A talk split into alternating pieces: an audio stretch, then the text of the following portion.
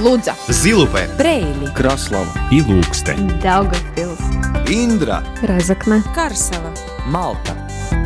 Латгальская студия. Но от Виском. Радио 4.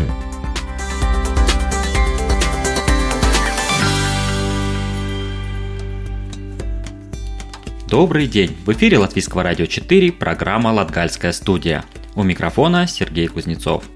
Сегодня мы завершаем цикл выпусков о больших семьях Латгалии, о которых рассказывали в течение месяца. Мы побывали в гостях у семей из Резекны, Краслова и Даугавпилса. Сегодня нас ждет Аугждавский край. По традиции в программе также прозвучит латгальская музыка и рубрика «Выходные остановки». Латгальская студия. Но от Виском. Радио 4.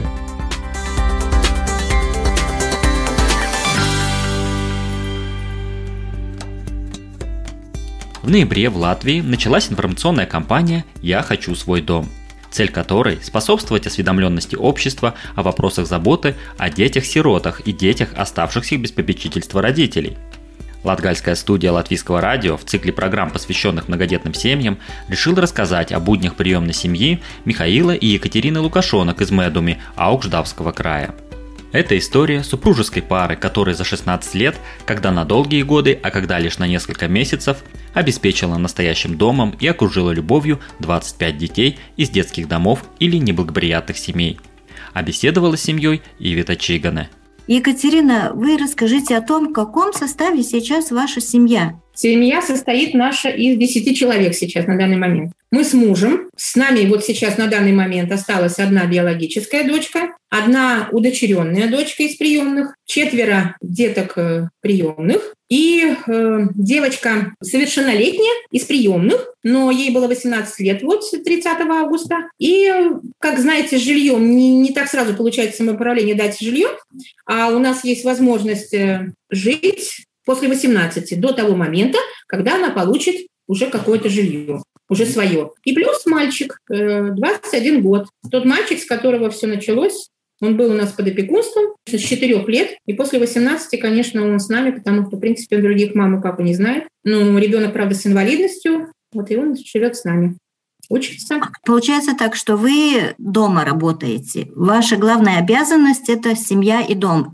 Из э, тех э, уже, получается, 16 лет, когда мы стали приемной семьей, слава богу, что уже в этом году, с 1 июля с прошлого года, уже я считаюсь как работающая. Потому что у нас э, пройдены не просто курсы приемных детей, а у нас по приемным семьям, а у нас пройдены курсы кризисной, специализированной приемной семьи. А это уже вот, я говорю, с июня, с 1 июня прошлого года это уже оплачиваемо. Уже, получается, платит налог, платит зарплату, а до того момента мы получали только такое, как называлось, вознаграждение на, на семью. У нас нет ни выходных, ни проходных, сами понимаете, ни отпусков. Мы работаем. Михаил, а вы где работаете? И э, трудно ли содержать такую большую семью? Я работал на почте, 18 лет отработал до прошлого года, потом был на бирже, и вот с октября месяца устроился на новую работу в школу. Есть специализированная школа у нас в Медуме, там ну, инвалидность, ну, вот такие вот дети с инвалидностью. С интернатом, школа с интернатом. Инвалидность. Там, там, где, в принципе, учится наш мальчик старший. Вот. И вот там, где учится Женя наш. Да. Ну, вот сейчас вот он месяц работает. Ну, а трудно ли содержать? Ну, в наше время, конечно, трудновато, но если есть занятия, если есть доход, есть желание содержать эту семью, то, в принципе, можно сделать так, чтобы содержать это. Есть свое хозяйство, и мы работаем, государство, говорится, оплачивает, помогает, ну и дети помогают, где-то что-то каждый у нас участвует, участвует в этом, не то, что там дети, они не, ну, как говорится, так было как-то поставлено, и свои дети, и потом как-то вот все это, все идет по, по как ну, по, это как в семье, по наследству. И как просто мы как-то не делим там свой, чужой, там он, если пришел в нашу семью, мы считаем его своим. И все его считают своим. Там его никто не говорит, там, что ты приемный. Нет, такого нет у нас в этом, как говорится, мы так решили и на семейном совете, когда вот это все это начиналось, и то, что мы не будем делить не надо делить, и потому что дети, если они приходят к нам, они хотят семьи, и если мы их начнем делить, это для них будет травма. Ну, это же не семья. Э, Как получилось так, что вы решились не, не только на своих детей, а еще решили принять и других Или- деток? Ну, наверное, ну, я так считаю, что вообще это черта характера такая. Например, мы оба с многодетных семей. Я была, где было четверо детей, я была старшая, и второй ребенок был на 13 лет, меня младший, поэтому я ее там помогала маме. Миша тоже с троих, с троих э, три, три сына было. Ну, вот уже по прошествии времени я сама немножко не понимаю, как у нас так получилось. Просто работали на почте, просто нам сказали, вот, вот есть мальчик, вот заканчивается время нахождения его в детском доме там до двух лет, а ему уже четыре, надо его куда-то, ну, пристроить, грубо говоря, да. Она говорит, не хотите взять? А у нас на тот момент только было трое деток. Было два сына, ну, своих у нас биологических детей четверо, и плюс девочка, которую мы удочерили. Но старшая уже два сына и дочка, они уже живут отдельно, уже семьи есть. И на тот момент только вот было два сына и одна дочка была, а четвертой еще не было. Она говорит, я говорю, ну, ну давай съезжим. Мы поехали в детский дом, там, конечно, была очень такая души, души, душещипательная такая история, ее вспоминаешь все время, опять начинается мандраж, когда ребенок просто никому не выходил, кого ему предлагали, привозили, но вылетел к нам, схватил мужа за шею, и ну, невозможно было уже его не оторвать ничего. Так было. А потом, потом через год она предложила, говорит, а хотите выучиться на приемную семью? Тогда в это время Да. заводить- Это уже вот потом на- через год, когда мы- вот Когда вот. мы родили еще одного ребенка, вот, и получилось, она опять подошла, ну, социальный работник такой, и вот все время я разговариваю с ней, я вспоминаю, говорю, ну вот почему ты к нам подошла, почему нам это предложила? А мы почему-то согласились, а почему, что любви мало? Да ее вот так вот хватает, только люби. Ну а что, Миш, говорю, давай, и, и- и дети были за. Дети у нас так тоже как-то, ну так, воспитание от родителей ведется, от одних, от других. Может быть, жили бы мы в городе, я вот просто по себе потом думала. Мы жили, правда, в городе в частном доме, но там пришлось нам разделиться с сестрой. Но если бы были бы в квартире, я не знаю, может быть, я по-другому задумалась, понимаете? А здесь у нас, мы на хуторе живем, 18 гектар земли у нас. Места хватает. Это же намного лучше, правильно, чем город. И задуматься об этой квартире, хотя я ее никогда, как говорится, и не любила, вот эти четыре стены. Ну, вот как-то так пошло, и выучились, и, и дом немножко еще больше там утеплили, как-то облагородили, привели воду, туалет, все. Ну и вот Приемные дети, какие они? У них же, наверное, у всех э, какие-то стрессы, какие-то поломанные жизни. Но не зря человек остается, маленький человек остается один. Вы знаете о трагедиях своих детей? Конечно, Конечно. конечно, мы знаем. Конечно, мы знаем и помогаем им Потому что пережить это. Чем, прежде чем э, к нам поместить его, мы же изучаем его историю. Какие это истории? Это очень тяжелые Очень истории. тяжелые очень истории. тяжелые истории. А вы знаете, даже больше тяжелые тогда, когда вот не понимаешь, или этот же самый ребенок не понимает, почему его сюда привезли. Почему? Потому что дома было все вроде бы как хорошо ему казалось. Ну, кто-то там выпивал немножко, там не свой, не родной отец, мать живет там с другим человеком. Где-то мама выпивает, где-то ущемление, где-то что-то купить, вот не то, что он хочет, чтобы купили. Ну, разные, очень разные. И он потом сидит здесь и говорит, он когда звонит, звонит маме, он говорит, говорит, мама, говорит, а когда ты на работу выйдешь? Мам, когда я приеду от тебя? Вы понимаете, даже можно и можно и не, не бить там, я не знаю, чтобы не было каких-то там, ну вот физических каких. А ребенок переживает одинаково, понимаете? И он сидит вот здесь, вот слушает ее. Мама, ну вот по телефону, говорит, мама, ты как, когда я уеду отсюда? А она говорит, потерпи, потерпи. И вот он сидит и это терпит, понимаете? Он верит. Да, он верит, верит родителям, но им надо исправиться, им навести порядок надо в своей жизни, в личной, в квартире, например, там еще какие-то сделать, э, много каких-то, там целый список. Они вроде бы как будто и не задумывались о том, что родители должны вот это, вот это, вот это, понимаете? И теперь для них этот список, ай, ну как же, а жили же как-то раньше. Ну, ну так жить нельзя. Плюс, когда приходит какой ребенок? Когда приходит ребенок там 8-9 лет, который уже осознает, что он ушел, что его привезли сюда, и вот его оторвали от семьи. Это же по-другому. А когда приходит маленький, двух, два месяца, ну что она, какая у нее там за спиной ее? Мы знаем, что-то у нее за спиной. Вот она вот как этот чистый лист. Вот вы ее берем, перепеленали, накормили, побусили, пожалели, вот поиграли с ней. И вот так вот до какого-то вот момента вот был ребеночек почти до трех лет вот такой был. Тяжело было, нам было тяжело, и ей было тяжело. Но очень хорошие родители, которые удочерили ее, они позванивали через какое-то время. Она знает, что есть Катя с Мишей, что есть другие мама с папой. Ну, вот такую связь поддерживаем. Латгальская студия. Но от Виском. Радио 4.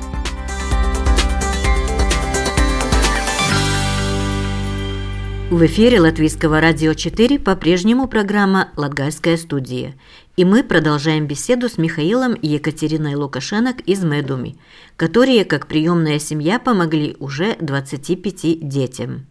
Как получается, ваши детки от вас, куда они вот уходят от вас? Какие возможности есть? Э, были детки, которые, например, приходил ребенок от бабушки, бабушка не могла справиться. Потом она там как-то удаление такое было, была компания. Ну, какое-то время пожил ребенок, может, немножко чуть-чуть удалился, и потом опять вернулся к бабушке.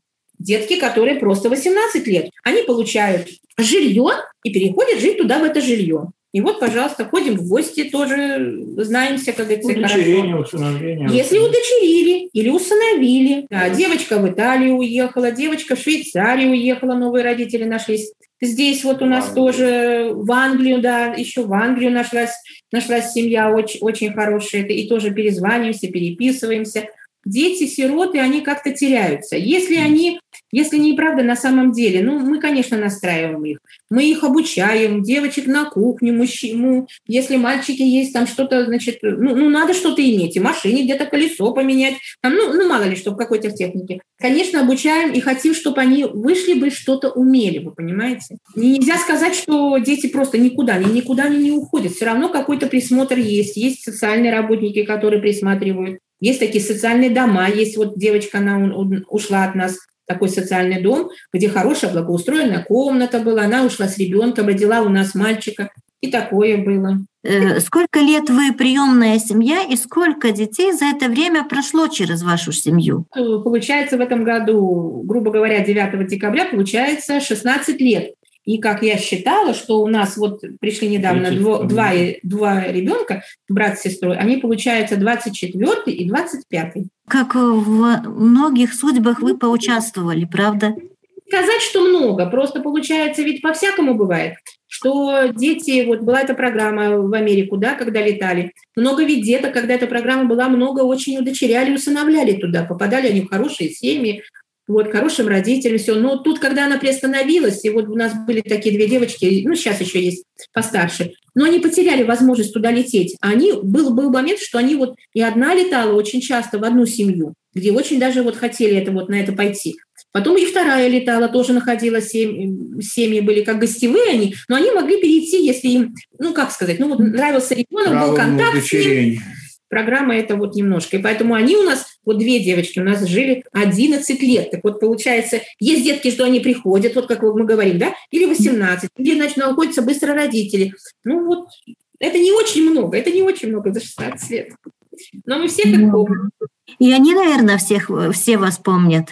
Ну, все те, которые в таком вот осознанном, э, ну, даже вот девочка год прожила, говорю, в Италии уехала, это, получается, ей уже 24 года, и она до сих пор, мы вот когда поздравляем друг друга, и она пишет, хоть она уже по-русски не понимает, но ушла она вот, получается, вот почти с первых, где-то 15, 14-15 лет назад. Э, Михаил, как получается все-таки сплотить этот коллектив? Детки разные, разные характеры, разные судьбы. Как сплотить, вот, чтобы получилась семья? Пример, личный пример, пример семьи, пример старших, как надо себя вести, потому что приходят разные, приходят, не знают, как ложку держать, как вилку держать. Не просто примером показываешь, доказываешь, показываешь на примере старших детей, которые пришли. Если что-то, какой-то конфликт, решаем всей семьей, а вот сейчас э, некоторые приемные семьи сетуют, что в обществе такой стереотип, что ну, как-то отношение к приемным семьям ну, такое настороженное. Как к вам относятся вот местные жители, знакомые, родня? Мы это все пережили. пережили. Это пережили все семьи. И это не, нельзя говорить, что это сейчас, это было с самого начала и будет, потому что людей, которые ну, не хочется, конечно, их называть такими, говорю, ну, как вот зависть у них такая, какая-то злоба, наверное, что-то у себя нехорошо, значит, я позлюсь на других, а вот у них так хорошо, а вот надо что-то сделать, чтобы у них не было хорошо, почему они такие довольные, потому, почему такие счастливые, почему у них дети такие радостные, сами они не плачут, улыбаются. Ну, ну сколько людей, столько и мнений, согласитесь, ну... и на эту тысячу или на десять тысяч все равно найдется человек, мы проходили это почти в самом начале, когда сказали, что вот, смотри, как лукашонки стали детей брать, а, надо огороды полоть, надо картошку собирать, надо сено. А, да, да, да, все мы, это было. Это были день... слезы, были расстройства, хотели вообще это все кинуть. Говорю, да зачем это мне надо? Почему? Почему люди такие злые? Ну, пускай они придут, посмотрят, как живут дети, что мы для них делаем, и кто у нас картошку копает, или кто там в огороде это единицы. Миша меня поддержал. Это единицы, которые так делают. В большинстве случаев люди нас поддерживают и понимают, и помогают. Мы, как говорится, э, посмотрели, что больше людей положительных и понимающих, и мы стали на это опираться. А как говорится, что кто-то что-то там сказал, ну, мы просто пропустили и все. Просто мы этих людей оставили в стороне, а мы да. подумали, что мы на это шли не ради не этих ради, людей, да. а мы шли ради детей. И не ради, ну, как мы и не ради денег, как говорится. Вот. Скажем, вот мы обиделись, расстроились, ладно, бог с вами. Ну, теперь мы уже такие, знаете, умные. Если кто-то в лицо бы сказал что-то, просто сказали бы, а возьмите вы, как и мы, и вы будете миллионерами, вы построите себе дома, оденете себе не с Алиэкспресса бижутерию, а золото, серебро, пожалуйста. Да. Для нас. Вот ваша семья сейчас все вместе, в горе, в радости, проблемы решаете, день рождения отмечаете, наверное, ну все праздники, все. Как вы сейчас живете во время пандемии, когда детям нужно учиться? У вас же есть школьники, да? Ну, школьники, у нас в основном все школьники. Ну да, кроме Анжелички. Да. Ну и мне же проще, это мне не надо говорить, что я куда-то на работу бегу и оставляю там четверых школьников, каждый кто-то с планшета, кто-то с телефоном, кто-то с компьютером, два стационарных компьютера, два планшета, телефоны есть, все дети занимались, интернета, два роутера. Ну, это такое, ну, я имею в виду техническое такое оснащение, это стопроцентно, и это, и это независимо от пандемии, это было почти с самого начала. Есть принтер, где можно распечатать все, что хочешь. Там. Техническая сторона нас никогда не волновала. И, конечно, ни эти ни деньги, ничего, это покупалось всегда для детей как надо. Ну а что, они сидят, у каждого свой стол, где-то девочки, я говорю, вот в отдельной комнате, друг другу не мешая, занимались, кто-то помогает, у кого-то с латышским тяжело, у кого-то с математикой, кто-то ко мне придет. Потом вместе идем на улицу, потому что выгоняю на улицу, потому что надо дышать воздухом. На улице у нас там есть и батут, и качели, карусели, вот они бегают и прыгают на велосипеде на квадроцикле катаются, на мини-тракторе, ну, ну отдыхают, ну, развлекаются. Средства выделяются, и да. просто для того, вот то, что все... вы, вы спрашивали про наше оснащение материальное, я считаю, что грех жаловаться, и, и мне тяжело слышать, может быть, может быть, где-то в каких-то самоуправлениях, ну вот, ну так сложилось, что мы все время с Даугавпилсом работаем, у них очень хорошая вот эта дотация, пособие, денег на, де, на деток э, хватает, я считаю, предостаточно. И кушаем, и все. Но я там немножко еще выпечкой занимаюсь. У нас своя, и скотина своя у нас есть, две коровы, у нас куры, свиней всегда держали, ну вот тут в этот момент нет. А так есть теплицы, огороды. Мы всегда испокон веку, в силу того, что не было зарплаты, и я одна была дома, а муж только работал. Поэтому мы всегда сами себя обеспечивали. Конечно, садили все растения, и животных, и побольше, говорю, держали. Поэтому с этим проблем не было. Екатерина, какой момент есть, ну, когда вы чувствовали себя счастливой и хотели бы сказать «мгновение остановись»? Счастливой? Ну, когда детки вокруг меня. Бывает, поспорится кто-то вот такой из постарше, вот как подростки, да, вот так буркнет там что-то, а потом так разворачивается, приходит тетя Катя, обнял за шею, и тетя Катя, тетя Катя, простите, я был неправ. Понимаете, и забывается все, что было плохое, и все это как будто так уходит на второй план. Ну вот такие моменты, таких моментов много. Михаил, для вас какой вот такой момент, где вы почувствовали, что вы действительно нужны этим детям, что вы что-то хорошее делаете? Ну вот когда ты что-то сделал, ребенок попросил, и ты сделал, он за тебя, за тебя, за любую умелость говорит спасибо, и даже называет тебя папой. Ну вот это, наверное, вот это самое приятное. Ну вот поскольку наше время уже подходит к концу, э, в заключении, что бы вы пожелали друг другу в следующем году? Что бы вы пожелали своим детям? И что бы вы пожелали Латвии нашей? Друг другу мы можем пожелать только здоровья. Любви у нас хватает. Да, все у нас. Детям, детям, ну, детям здоровья. И деткам, чтобы здоровье. Да, и любви. Ну, главное здоровье. Здоровье в это вот тяжелое время, чтобы не заболеть, как-то вот все. Учиться, вот тут учиться. Учиться они очень захотели. Учиться, учиться вот тяжело с этой удаленкой. Вот тут школу нормально закончить. Ну, а государству что пожелать? Пожелать. Государство – это люди. Люди. А людям мы пожелаем быть Здоровья. добрее, Да. просто быть добрее, Добрее. участливее, может быть. Не надо бояться чего-то нового. Я думаю, что, э, конечно, это самый клич такой, что закрыть все детские дома, это не так быстро и не так легко это сделать. Но если бы люди хоть немножко, вот, правда, поучаствовали, ведь, как говорят, Бог дает ребенка, и Бог дает на ребенка. Мы, конечно, не этим жили, мы сами четверых родили. Я говорю, я бы еще рожала, говорю, но надо все-таки их определить. И вот потом уже получилась такая, как говорят, миссия наша пошла, что мы и других деток вот берем, и любим их, и так как своих, вот как будто ты их сам родил. И поэтому людям надо немножко быть вежливее и добрее. Латгальская студия. Но от Виском. Радио 4.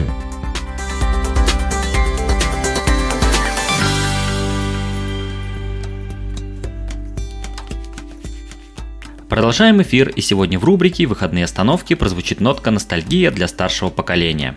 Потому что мы отправляемся в Даугавпилс, в ретро-гараж. Ретро-гараж – это экспозиция из частной коллекции Александра Кашерина, которую он собирал не одно десятилетие. Особенность коллекции – это автомобили «Москвич», среди которых самые редкие экземпляры. Это и пикап «Москвич», и фургон «Москвич», и даже внедорожник «Москвич». Конечно, кроме машин, в экспозиции много других вещей, через которые можно узнать прошлое Даугавпилса и Латвии. Но подробнее о своей коллекции нам расскажет сам Александр. Когда рухнула советская власть, и эти машины, советские москвичи, «Жигули», как-то они стали не очень котироваться, людям нужно было освобождать гараж для иномарок, и они больших денег не стоили, и я как-то стал их подбирать. За годы коллекционирования образовался винегрет, как выражается Александр. И в итоге он сфокусировался на автомобилях марки «Москвич», выискивая редкие экземпляры этой линейки, чтобы у коллекции была единая тема. Достаточно много их было выпущено, выпускалось на двух заводах. В сегодняшний день у меня есть очень редкие вещи, такие как э, фургоны, кабриолет «Москвич», там, полноприводный джип. То есть меня интересуют э, вещи редкие. Вот. Если что-то было в ужасном состоянии, то оно реставрировалось. На этом э, фургоне его когда вытаскивали из сада, так ему переднюю часть вообще оторвали. Вот, то есть это работа маляра и сварщика. Коллекцию москвичей Александра Кашерина можно назвать самой большой, уникальной и единственной не только в Латвии, но и в странах Балтии. В Европе, естественно, нет. Я когда начинал, это меня смотрели как на не совсем нормального. Вот. А сегодня это очень распространенное явление. И сегодня очень много хороших коллекций есть и в Украине, и в России. Или, или там, может быть, у кого-то есть больше в огороде стоит. Вот. Но по качеству, по модельному ряду я не видел. Если у кого-то будет, я буду за него только рад. В ретро-гараже выставлены не только машины, но и многочисленные предметы советского быта, которые у многих стояли дома или были обычным элементом городской среды. Для школьников, которые являются одними из самых частых посетителей гаража, значение многих вещей непонятно. У меня вон для них там вон, велосипедики есть, там какие-то вон попрыгунчики, там скакалки, э, на вилисе посидеть, там каску примерить. Жигули специально стоят, чтобы можно было бы там попрыгать, почувствовать себя, как это было комфортно сидеть, машину, которую не жалко. Там они что-то все равно отломают, открутят. Интересую, интересно им еще бывают такие вещи, как вот э, номеронабиратель. Не, не каждый соображает, как м, набрать э, телефон, телефонный номер. Не понимают, что такое телефонная будка, для чего она, телефон на улице там какой-то. Печатная машинка есть, там даю попечатать, они как на компьютере до клавишек дотронулись и думают, что это уже напечатано. Нам объясняет, что тут нужно стукнуть и вот почувствовать это. Вот какой-то вот, вот, вот там у них интерес есть. Если для молодых ребят функциональное значение многих вещей непонятно, то для старшего поколения это момент ностальгии. так как еще совсем недавно все эти вывески и предметы были частью их повседневной жизни. Бывает, что тот, кто этими вещами пользовался, а еще бывает такие, что вот у, у дедушки видел, там, у бабушки видел, там, такой приемник, там, такой, такую лампу, там, такой горшок в конце концов, потому что у всех он был одинаковый, только цвет разный. Как вы уже поняли, в ретро-гараже можно увидеть не только старые советские автомобили, но и увидеть целый срез бытовой жизни человека в позднем СССР – Экспозиция работает в зеленом режиме, принимает гостей с ковид-сертификатами при соблюдении всех эпидемиологических защитных требований. На этом Латгальская студия прощается с вами до следующей субботы. Над передачей работали Ивита Чиганы, продюсер Карина Важная. Программу провел Сергей Кузнецов. Слушайте нас каждую субботу после 10-часовых новостей. Повтор звучит по четвергам в 20.10. А те, кто не успел, то всегда доступен в удобное для вас время архив всех выпусков Латгальской студии на сайте Латвийского радио 4. Также нас можно найти в Инстаграме и Фейсбуке, забив поиск «Латвия с радио Латгалес Студия». И также мы находимся на самых популярных подкастинговых платформах. Находим Латгальская студия, подписываемся и слушаем. Встречаемся там, где вам удобно. Лудза, Зилупе, Брейли, Краслава и Ilūksteņa, Daugavpils, Индра, Разокна, Карсела. Малта. Латгальская студия. Но от Виском, Радио 4.